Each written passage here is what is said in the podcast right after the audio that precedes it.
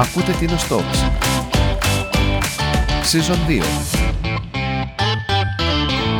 Γεια χαρά, Τίνο Στόξ και σήμερα; Παρέα μου για ακόμη μια φορά ο Μάριος Καλησπέρα φίλοι και φίλες. και σήμερα έχουμε τη χαρά να έχουμε μαζί μας τον πατέρα Φραγκίσκο Βιδάλη. Καλησπέρα πατέρα. Καλησπέρα σας. Και γιατί θα μιλήσουμε Μάριε; Θα μιλήσουμε για τον Άγιο Ιωσήφ, έναν πολύ ιστορικό ναό, πολύ ενδιαφέρον, που μπορούμε να πούμε πάρα πολλά πράγματα. Θα μας πείτε πατέρα λίγο περισσότερες πληροφορίες. Πρόσφατα είδαμε και μια ανακοίνωση που έγιναν κάποιες εθελοντικές εργασίες μέσα στο ναό. Από πού να το ξεκινήσουμε; Καταρχήν με τιμά η πρόσκλησή σας να έρθω εδώ ανάμεσά σας και πολλά πολλά συγχαρητήρια για αυτή την πρωτοβουλία που μας εμπλουτίζει όλους μας. Να δούμε λίγο την ιστορία του μοναστηριού αυτού του Αγίου Ιωσήφ στο νησί μας. Όπως ξέρουμε μέχρι το τέλος του 17ου αιώνα δεν είχαμε κάποιο μοναστήρι καθολικό στο νησί μας. Είχαμε τις ε, μοναχές των σπιτιών. Την τελευταία φορά που θυμάμαι μία μοναχή ήταν στο χωριό Αγάπη το 1994 όταν προδιο- πρωτοδιορίστηκα εφημέριος εκεί. Την αδελφή Ιουλιανή, μοναχή στο σπίτι που έκανε κατήγηση στα παιδιά,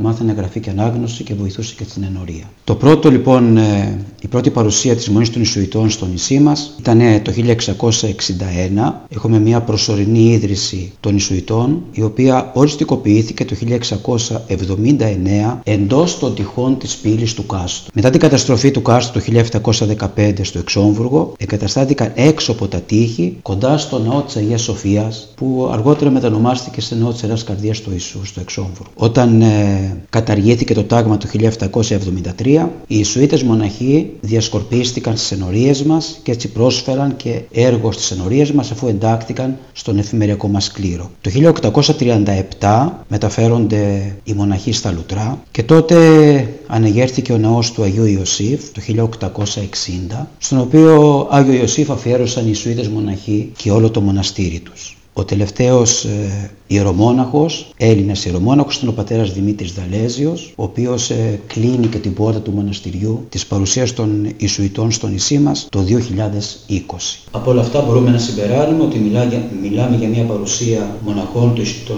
ε, Ιησουητών στο νησί μας πάνω από 300 χρόνια. Και έπειτα έρχεται η ομάδα φίλων ε, του Αγίου Ιωσήφ. Πώς ξεκίνησε όλος αυτός ο εθελοντισμός λοιπόν μέχρι σήμερα, πώς διαμορφώθηκε; Έχουμε λοιπόν το Σύλλογο των Φίλων του Αγίου Ιωσήφ, ο οποίος είχε ιδρυθεί το Νοέμβριο του 2005. Στις 11 Σεπτεμβρίου του 2006, το Υπουργείο Πολιτισμού χαρακτηρίζει τον ναό του Αγίου Ιωσήφ ως ιστορικό διατηρηταίο μνημείο. Ο Σύλλογος αυτός είχε κάνει πάρα πολλές ενέργειες για να εκδοθούν όλες οι απαραίτητες άδειες για να προβούμε σε επίγουσες εργασίες επισκευής. Αφού λοιπόν το 2006 χαρακτηρίστηκε ως ιστορικό διατηρηταίο μνημείο, το 2008 συντάχθηκε μια αναλυτική τεχνική έκθεση όπου παρουσιάζονται οι φθορές που χρήζουν άμεσα αποκατάσταση. Το 2009 υποβάλλεται ένα ολοκληρωμένο φά... ένας ολοκληρωμένος φάκελος έργου επισκευής του ναού στη δεύτερη εφορία βεσδόνων αρχαιοτήτων, παράλληλα με μια υποβολή στατικής μελέτης. Το 2010 η δεύτερη εφορία βεσδόνων αρχαιοτήτων δίνει τη θετική της εισήγηση στο τοπικό Συμβούλιο Μνημείων Περιφέρειας Νοτιού Αιγαίου. Το 2011 το τοπικό Συμβούλιο Μνημείων Περιφέρειας Νοτιού Αιγαίου δίνει ομόφωνη θετική γνωμάτευση και στις 14 Ιουνίου του 2012 δίδεται η απόβαση του Υπουργείου Πολιτισμού με την οποία εγκρίνεται η μελέτη για την αποκατάσταση της στέγης και επισκευή του Ιερού Ναού του Αγίου Ιωσήφ στα λουτρά της Στίνου. Φτάνουμε τώρα το 2000 στο 2021, όπου αρχίζουν οι διάφορες ενέργειες επαναδραστηριοποίησης του Συλλόγου. Το 2022 έχουμε την έγκριση του καταστατικού μας από το Πρωτοδικείο Σύρου.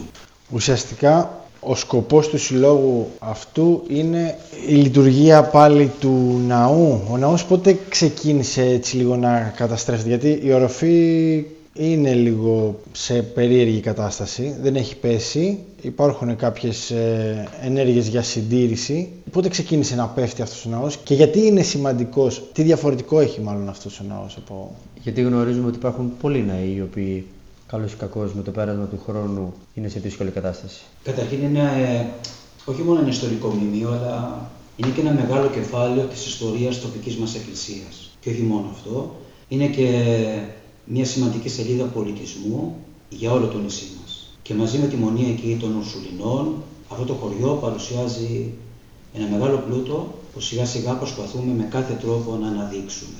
Να δούμε λίγο τις ιδιαιτερότητες που παρουσιάζει αυτός ο πανέμορφος ναός του Αγίου Ιωσήφ. Καταρχήν η επιφάνειά του είναι περίπου 350 τετραγωνικά μέτρα. Είναι εξ ολοκλήρου μια λιθόκτιστη, μονόκλητη, θολοσκεπής, ξυλόστεγη βασιλική.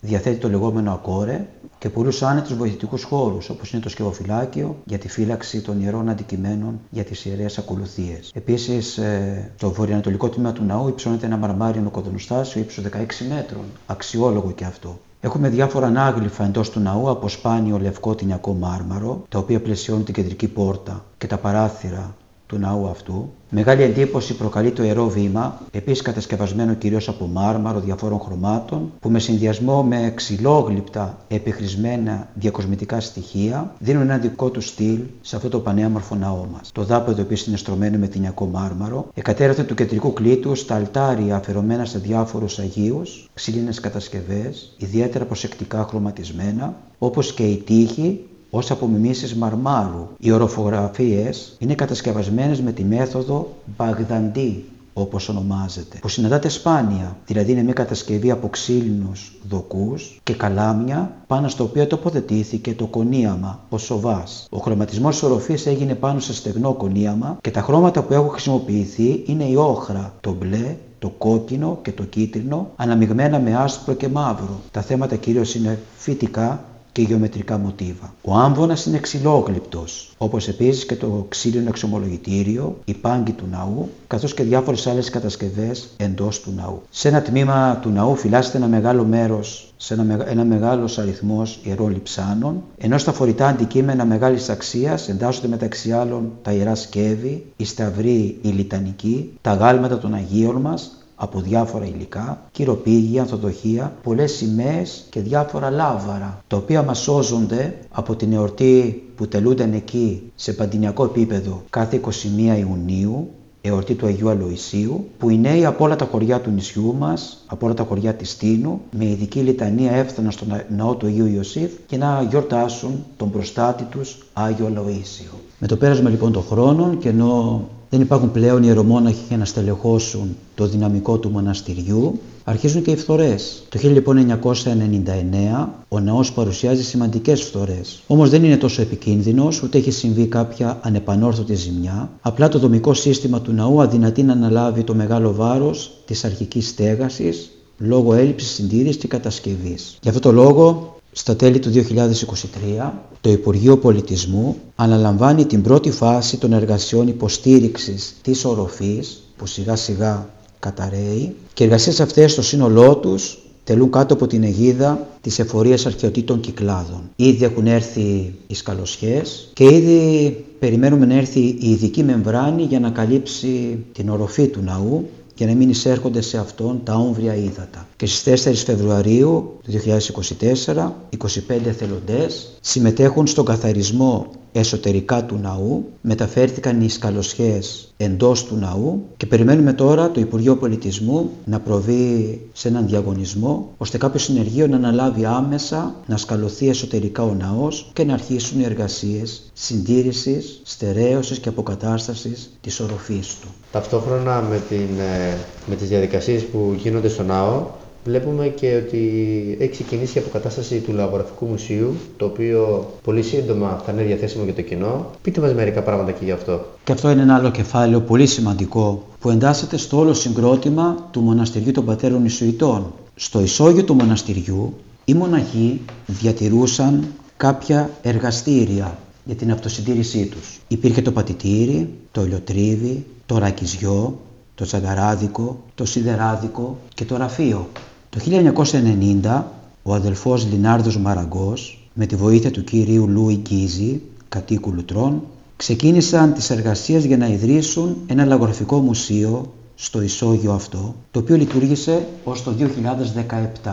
Προσπάθησαν να ανακαινήσουν το χώρο, να διαμορφώσουν κάποιους άλλους χώρους και εκεί να συγκεντρώσουν διάφορα υλικά από διάφορες περιοχές του νησιού μας. Επισκευάστηκε το πατητήρι, το λιοτρίβι, το τσαγκαράδικο, το σιδεράδικο, το ραφείο. Προσθέθηκαν ε, ράπτομηχανές οι οποίες είχαν έρθει στο νησί μας από το εξωτερικό μέσω του πατέρα Δομήνικου Βουτσίνου, ο οποίος ε, στις νέες κοπέλες που επρόκειται να κάνουν το γάμο τους, τους έκανε και δώρο και μία ραπτομηχανή για να μπορέσουν στο σπίτι τους να ασχολούνται με το ράψιμο των υφασμάτων τους. Όμως ο, ο Λούις μαζί με τον αδελφό Λινάρδο συγκέντρωσαν και διάφορα εκθέματα από διάφορα κατόγια των σπιτιών, των Λουτρών, της Ξινάρας και από διάφορα άλλα χωριά του νησιού μας. Όπως για παράδειγμα τα πέντε μεγάλα πιθάρια τα οποία υπάρχουν σήμερα στο χώρο αυτό προήλθαν από την Ξινάρα, από το κατόι του κυρίου Κολάρου που τότε ήταν και το μπακάλικο στο χωριό της Ξινάρας. Τα διάφορα είδη κουζίνας από την εγγονή του Ματθαίου Φιλιππούση, κατοίκου των Λουτρών,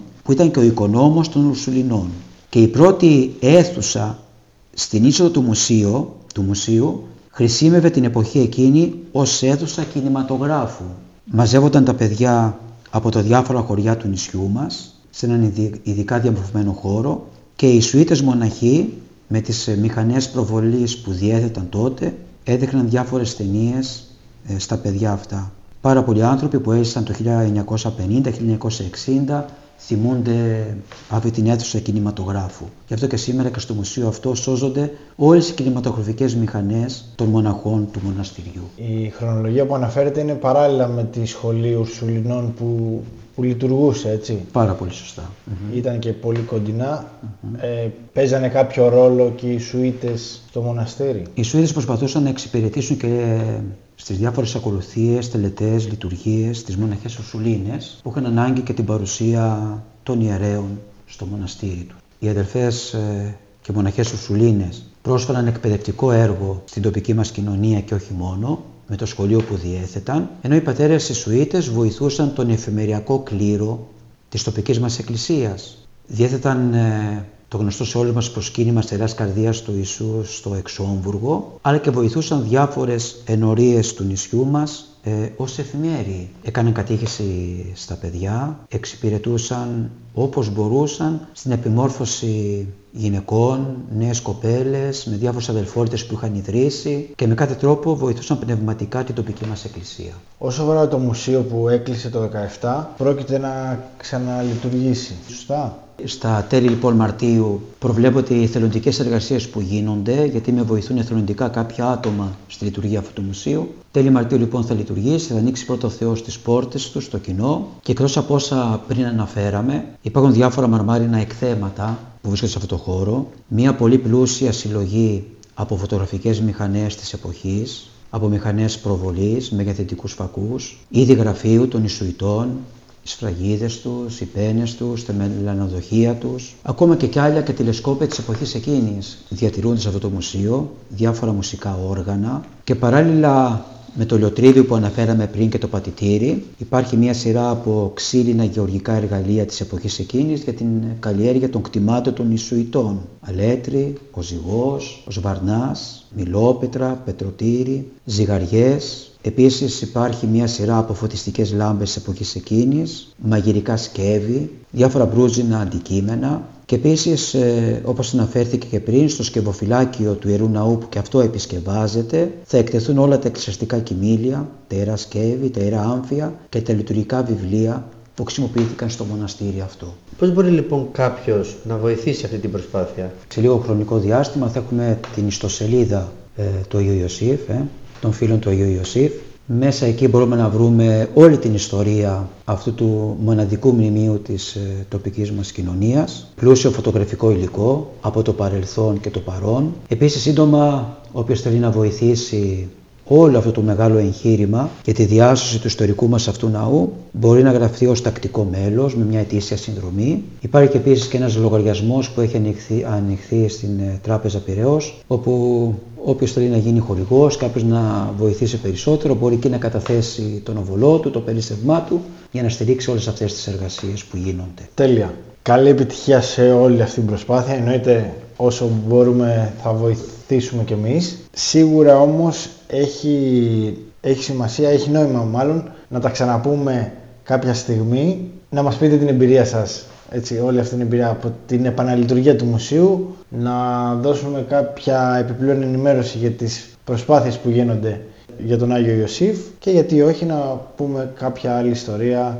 για τον Άγιο Φραγκίσκο, για άλλα πράγματα που έχετε βοηθήσει και όλη την πορεία ως ιερέας. Εννοείται. Πάντως ε, θέλω μόνο να τονίσω κάτι το οποίο σε όλη την προσπάθεια που γίνεται αυτό που έχω αποτυπώσει μέσα στην καρδιά μου και αυτό που με συγκινεί είναι αυτός ο εθελοντισμός, αυτή η αγάπη νέων ανθρώπων, νέων παιδιών, να μας βοηθήσουν, να μας στηρίξουν, έτσι ώστε σύντομα να σταθεί και πάλι στα πόδια του αυτό το κόσμημα της Εκκλησίας μας, να ξανοίξει τις πόρτες του στο κοινό. Χωρίς την ε, προσπάθεια άλλων νομίζω ότι τα πράγματα θα ήταν το ίδιο ιδανικά σήμερα. Εννοείται. Τέλεια. Αυτό ήταν το Τίνος Στόξ. Ευχαριστούμε πάρα πολύ τον Πατέρα Φραγκίσκο που ήταν μαζί μας. Ραντεβού την επόμενη Τρίτη.